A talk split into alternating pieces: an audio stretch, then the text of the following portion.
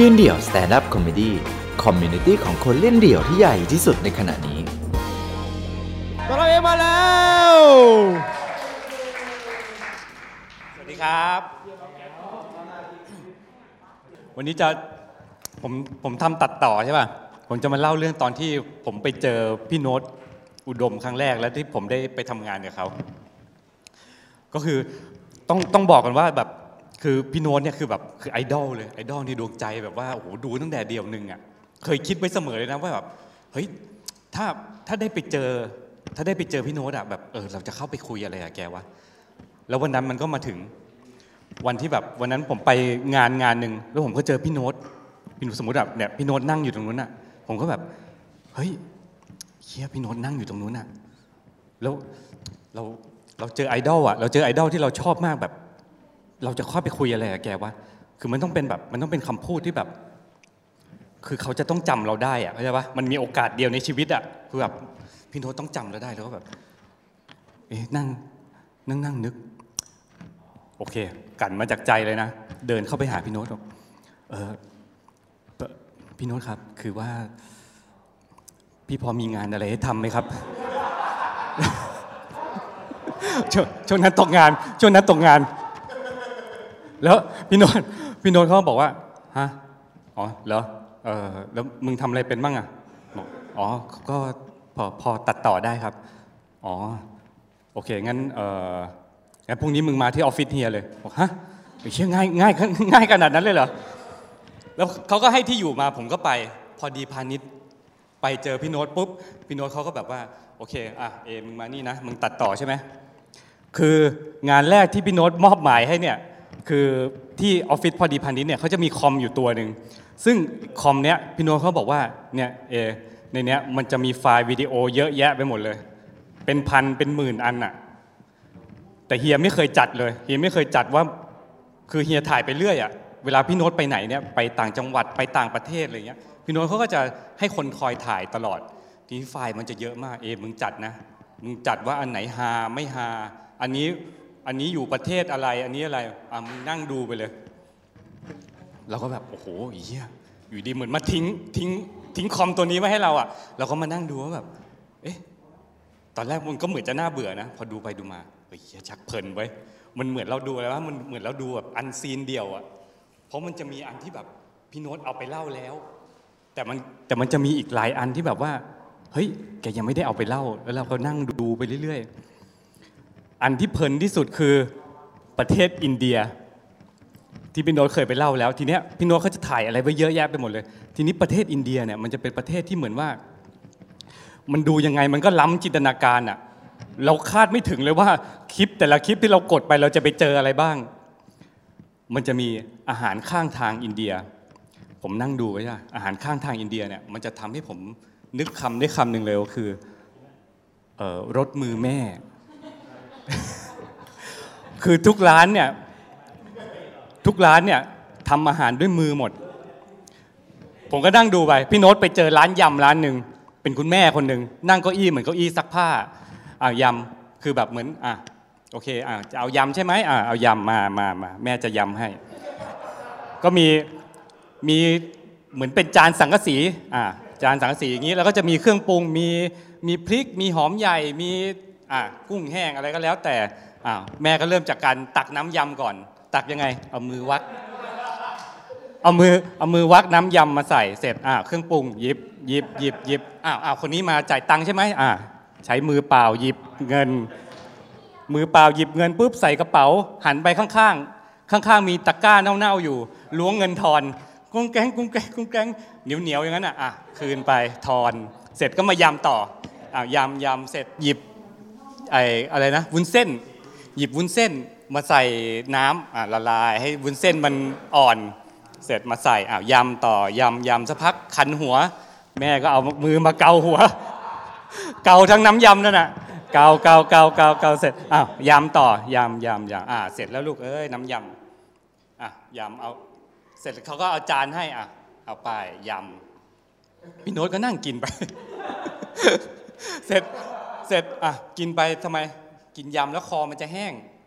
ร้านถัดไปจากร้านยำแตงโมปั่น แตงโมปั่น เครื่องปั่นมีไหมไม่มี วิธีทำก็คืออะแตงโมปั่นใช่ไหมอะเอาแตงโมปั่นเอาแก้วตั้งปึ้งเอาแตงโมผ่ามาครึ่งลูกครึ่งซีกทำไง นิ้วนิ้วสวบลงไปในแตงโม เอาปั่นแค่เอาเอาปั่นแค่ไหนอะ มันจะ มันจะมันจะเอาปั่นแค่ไหน ถ้าอยากได้น้ำเยอะหน่อยเอาสั่งเขาได้เขาก็จะแบบเอาน้ำเยอะไหมบีบเค้นเข้าไปเค้นเค้นเค้นเค้นเสร็จพอมันเริ่มเป็นน้ำได้ที่แล้วเขาก็หยิบไอ้แตงโมนั่นแหะมากรองใส่แก้ว กรองใส่แก้วเสร็จอะวางไว้ทีนี้ทำไมอะปั่นมันต้องใส่น้ำแข็งดิข้างๆมีถังน้ำแข็งอยู่เขาก็มือกรอกรอกรอกรไม่ให้มันติดเป็นก้อนใหญ่กรอกรอกรอฟับหยิบน้ำแข็งมากำมือหนึ่ง อัดลงไปในแก้วแตงโม ยังไม่จบยังไม่จบมันมันยังไม่สวย มันยังไม่สวย เขาก็เอาเศษอะเศษ เศษที่เขาขยำขยำไว้อะที่มันยังมันยังพอแบบไม่เป็นน้ำอะเขาก็เอามือกรอบมาอย่างนี้กรอบกรอบกรอบอ่า พอได้เป็นเหมือนคาปูชิโน่อะเอามาโรยหน้าไปอะเอาไปน้ำแตงโมปั่นจ้ะพี่โนตก็พี่โนตก็กินไป เสร็จทีนี้ มันก็จะมีร้านอะไรอีกมากมายเลย แต่ว่ามันก็จะมีบางร้านที่แบบว่าเขาเรียกอะไรพัฒนาการบริการไปถึงขั้นสุดอะคืออย่างบางร้านเขาเรายังต้องมีจานมีอะไรใช่ไหมลองมีแก้วใส่แก้วอะไร บางร้านเขาเขาบริการให้เราแบบครบครบทุกองค์ประกอบแล้วเราไม่ต้องทำอะไรเลย ก็คือเขามันจะเป็นร้านที่แบบเขาจะมีแป้งแป้งเหมือนแป้งขนมจีบเงี้ยเสร็จแล้วเขาเอามาทอดใช่ไหม ทอดเสร็จอ่ามันจะเป็นแผ่นกลมๆประมาณนี้ เสร็จแล้วเขาก็เอามือจับจีบจีบจีบจีบจีบจีบข้างๆจะมีถ้วยน้ำจิ้มอยู่พอเขาจีบจีบจีบเสร็จเขาก็เอาทั้งมือนั่นน่ะจุ่มลงไปในถ้วยน้ำจิ้มทีนี้พอเราพอเราจะเอามืออะเออพอเราจะเอามือไปแบบเอาไปหยิบของเขาทำเสร็จแล้วนี่เขาก็แบบชชักกลับว่าเอ้ยไม่ต้องไม่ต้องเดี๋ยวมือเปื้อนอ้าปากเลยอ้าปากอ่าอ่าพอเราอ้าปากปุ๊บเขาก็เอา เอาไอ้นั่นอะ ยัดใส่ปากมึงมาเลย เสิร์ฟถึงปาก มือมือไม่ต้องเปื้อน ไม่ต้องอะไรทั้งสิ้นบอกอินเดียเนี่ยสุดจริง ๆ ทีเนี้ยพอพออะเราก็เปิดดูไปเรื่อยๆใช่ไหมเปิดดูไปเรื่อยๆทีละคลิปทีละคลิป มันก็มาเจออีกอันหนึ่งอันนี้คือแบบ เมื่อกี้ลดมือแม่ใช่ไหมอันนี้ทำให้ผมคิดถึงคำได้อีกคำหนึ่งคือ ไม่เลือกงานไม่ยากจน คือมันจะเป็นอาชีพที่เราเราเราหาไม่ได้อะเราหาไม่ได้จากจากที่ไหนในโลกเนี้ยในคลิปนะมันจะเป็นผู้ชายคนหนึ่งเขาจะถือเส้นเอ็นอยู่เส้นหนึ่งเหมือนเอ็นตกปลาพี่เอ็นตกปลา แล้วเขาก็จะไปหาเสา เสาสักเสาหนึ่งแล้วเขาก็เขาก็เอาเอ็นเนี่ยไปผูกผูกเสร็จผูกอะดึงแล้วก็ดึงมาดึงดึงดึงดึงให้มันตึงอะอะให้ทายทำอาชีพอะไรหืม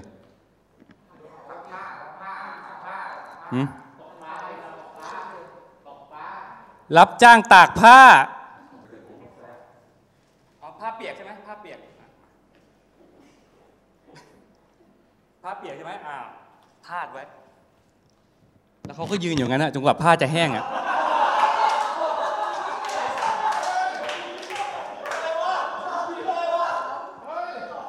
อีกสองวันมึงมาเอาแล้วกัน ผ้ามึงอะ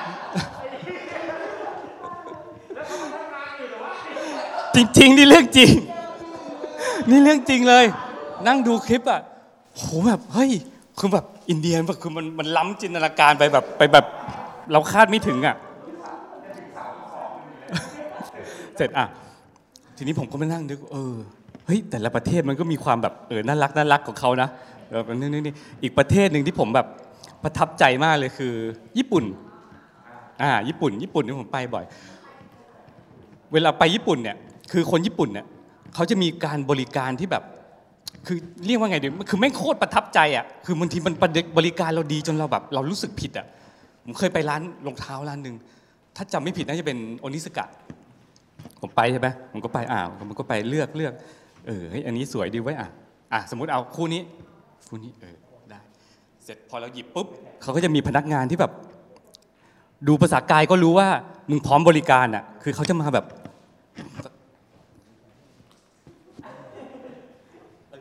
อะเราก็แบบว่าอ๋อโอเค กูชอบคู่นี้แหละ บอกอะเอาคู่นี้ครับ แบบขอเบอร์แปดเบอร์แปดเขาแบบเขาหยิบมาเขาอะมึงมึงนั่งรองนี้มึงนั่งรองนี้แล้วเขาก็วิ่งไปวิ่งวิ่งเข้าไปหลังร้าน ตอนไปเนี่ยมันก็ alert เดียแต่พอตอนพอตอนกลับมา มันก็ถือรองเท้าคู่เดิมที่เราให้ไปตะเกีย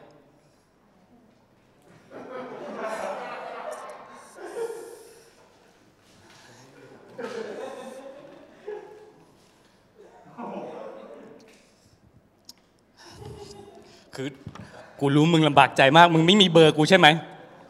เราก็แบบเราก็เห็นถึงความตั้งใจของเขาแล้วก็แบบไม่เป็นไรไม่เป็นไรเราก็ไปตบบ่าเขานะแบบเฮ้ยไม่เป็นไรไม่เป็นไรแบบ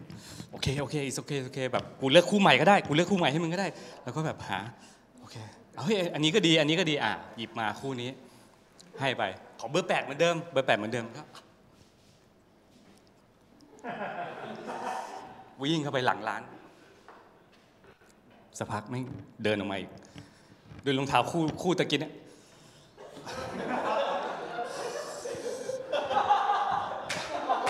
ไอ้เชี่ยแม่งมาคุกเข่าหน้าผมอะ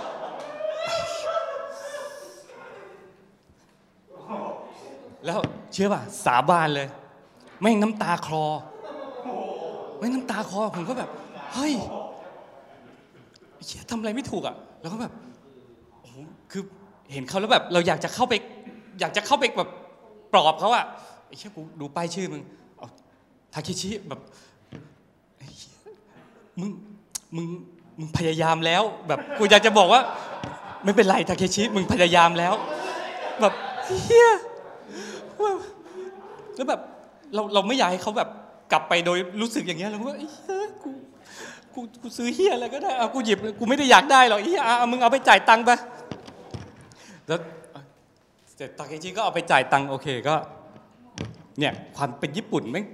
แม่งแบบมันจะมีอะไรที่แบบเฮ้ยเราคาดไม่ถึงว่าแบบเรารู้สึกผิด เสร็จแล้วญี่ปุ่นเนี่ยมันจะมีความประทับใจของผมอีกอย่างหนึ่งอันนี้ขออยากเล่านอกเรื่องไปเลย ผมเคยทำผมทำงานกับบริษัทบริษัทหนึ่งใช่ไหมถ้าพี่โน้ตอุดมเนี่ยเป็นไอดอลของผมในเรื่องของความตลกทีนี้ผมจะมีไอดอลอีกคนหนึ่งเป็นไอดอลของผมในสายเซ็กซี่ สายสวย มีใครรู้จักมุกกี้แซบไหมครับ รู้จักไหมพี่เบนซ์อาปาเช่น่าจะรู้จักอ่ามุกกี้แซบผมเคยตั้งปณิธานไว้ว่าเออผมเคยตั้งปณิธานไว้ว่า ไอดอลของผมสองคนเนี้ยก็คือพี่โน้ตอุดมแล้วก็มุกกี้เนี่ยถ้าชาติเนี้ยสมมติผมได้เจอนะ ได้เจอตัวเป็นๆเนี่ย ผมตายได้แล้ว ผมไม่เสียดายเลยชาตินี้โอเคแล้ว ทีนี้พี่โน้ตผมเจอไปแล้ว เหลือมุกกี้แซบเนี่ยเผอิญบริษัทที่ผมทำเนี่ยมันมีอยู่ครั้งหนึ่งที่แบบว่าเขาทำแคมเปญแบบว่าพาดาราหลาย ๆ คนน่ะไปเที่ยวญี่ปุ่นกับผู้โชคดีอ่าผมก็แบบเฮ้ยแล้วผมก็ได้รู้ว่าเฮ้ยคือหนึ่งในดารานั้นน่ะมีมุกกี้แซบด้วย ผมก็แบบเฮ้ยนี่แหละกูใกล้จะได้ตายแล้วอีพี่โน้ตกูเจอแล้วกูเหลือมุกกี้แซบเนี่ย ผมก็โอเค ผมก็พยายาม ผลักดันตัวเองว่าทริปนี้ทริปกับลูกค้านี่ผมต้องไปให้ได้ แล้วผมก็ได้ไป แต่ปรากฏว่าพอตอนไปอะมันก็มันผมก็ต้องทำงานใช่ไหมผมก็ต้องมีถ่ายวิดีโอมีนั่นนู่นนี่ผมก็ต้องดูแลลูกค้าอะไรอย่างเงี้ยสรุปก็ไม่ได้คุย ผมก็เออก็วันหนึ่งก็ผ่านไปแล้วสองวันวันที่สามก็ไม่ได้คุย ผมก็เออนั่งคิดกับตัวเองว่าเออชีวิตจริงมันก็ มันก็คงอย่างนี้แหละเออมันก็อะไรมันจะได้ดั่งใจเราทั้งหมด ทีนี้พอวันสุดท้าย ก่อนที่พรุ่งนี้จะกลับไทยเนี่ยเอ่อมันจะมีตอนที่แบบทุกคนมายืนรวมกันกินข้าวหรืออะไรเงี้ย ผมได้ยินเสียงจำได้เลยเป็นเสียงมุกกี้ เขาพูดว่า อุ้ยเนี่ยตั้งแต่มาญี่ปุ่นเนี่ยยังไม่ได้ไปดองกี้เลย อยากหาเพื่อนไปดองกี้ ผมก็เอาเฮียเอาแล้วได้ยินอะ ผมก็ผมก็รีบหันไปเลยบอกว่าเออคืนนี้ไปไหมครับ เดี๋ยวไปเป็นเพื่อนอ่าปรากฏเขาตอบกลับมาว่า อ๋อได้ค่ะ เดี๋ยวเดี๋ยวได้ได้เดี๋ยวคืนนี้นัดกันไปกันเอ้ยเอาแล้ว พระเจ้ายังแบบยังยังยังอยากให้กูตายอยู่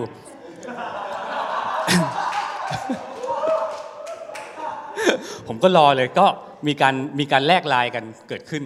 อ่าผมก็ได้แลกไลน์ว่าเออเดี๋ยวคืนนี้นะ เดี๋ยวคืนนี้ไปดองกี้กัน ผมก็ไป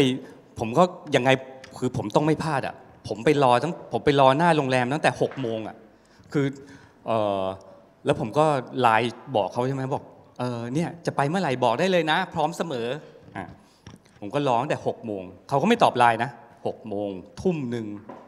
สองทุ่มเงียบสามทุ่มเฮียร้านแม่งจะปิดหมดแล้ว เงียบ จนสามทุ่มครึ่งอะผมก็แบบ ไม่ตอบไลน์ด้วย ไม่อะไรทั้งสิ้นจบ ผมก็เอ้ยมันก็อย่างเงี้ยเนาะชีวิตเนาะกูคงต้องอยู่ต่อไป ผมก็โอเคปรงละปรงผมก็กะว่าโอเค กูไปเดินดองกี้คนเดียวก็ได้ ผมก็เดินไปอะเดินไปจะไปเดินดองกี้ ระหว่างนั้นอยู่ดีพระเจ้าก็ส่งคนมาช่วยเขาเรียกอะไรซึมซับความรู้สึกของผม ก็คือเป็นไกด์เป็นไกด์ที่บริษัทผมจ้างไว้ผู้หญิงเขาก็เดินมาอ้าวคุณเอจะไปไหนคะ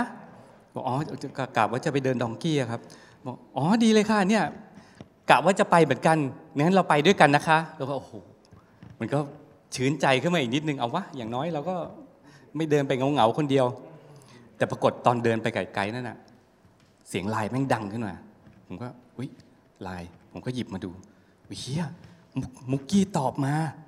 เขาก็ถามว่า จะไปกันยังคะพี่เอบอกอุ้ย เอาแล้วมึงเอาแล้ว ผมก็ตอบกลับไปว่าเออมาได้เลยนะครับ ผมรอผมรออยู่ที่หน้าโรงแรมเขาบอกโอเคค่ะ เดี๋ยวรีบลงไป ผมก็อุ้ยตายแล้วบุกกี้ตอบกำลังจะไปเรานึกนึกฝันไปเลยนะว่าแบบโอ้ยเดี๋ยวเดินไปดองกี้กันสองคนได้มีเวลาเดี๋ยวผมจะขอถ่ายรูปนั่นนู่นนี่ เสร็จแล้วมันก็มาสะดุดนิดนึงอะแล้วอีกแล้วอีกไกลเนี่ย แล้วแบบอีกไกลนี่มันจะยังไงเราจะยังไงกับมันน่ะ แล้วผมก็กะว่าไกด์เขาก็ถามว่าอ๋อคุณคุณเอมีอะไรไหมคะบอกอ๋อผมก็กะว่าเดี๋ยวพูดไปอะเขาน่าจะเข้าใจแหละเออเขาน่าจะเข้าใจความเป็นผู้ชายของเราอะอ๋อพอดีว่าเดี๋ยวเดี๋ยวมุกกี้จะกำลังจะลงมาครับ เดี๋ยวเดี๋ยวว่าจะไปเดินกับมุกกี้ไกด์แม่งตอบกลับมาว่าอ๋อพอดีเลยค่ะ เดินกันสามคนสนุกดีก็ ไอ้เหี้ยไอ้เฮียมึงไม่เข้าใจเลยเราก็จะทำยังไงดีวะระหว่างนั้นใจไม่ก็เต้นตุบตับตุบตับคือเขาก็กำลังจะลงมาใช่ไหมคือถ้ามุกี้ลงมาแล้วเจอ มันก็จบไงก็คือมันก็ต้องเดินไปกันสามคนถูกปะเดี๋ยวก็ไอ้เฮ้ยทำไงดีวะมุกี้ก็กำลังเดินมา แต่เราเราก็ไม่อยากปฏิเสธแบบเออไม่อยากปฏิเสธตรงๆอะเราก็พยายามหาคำที่แบบ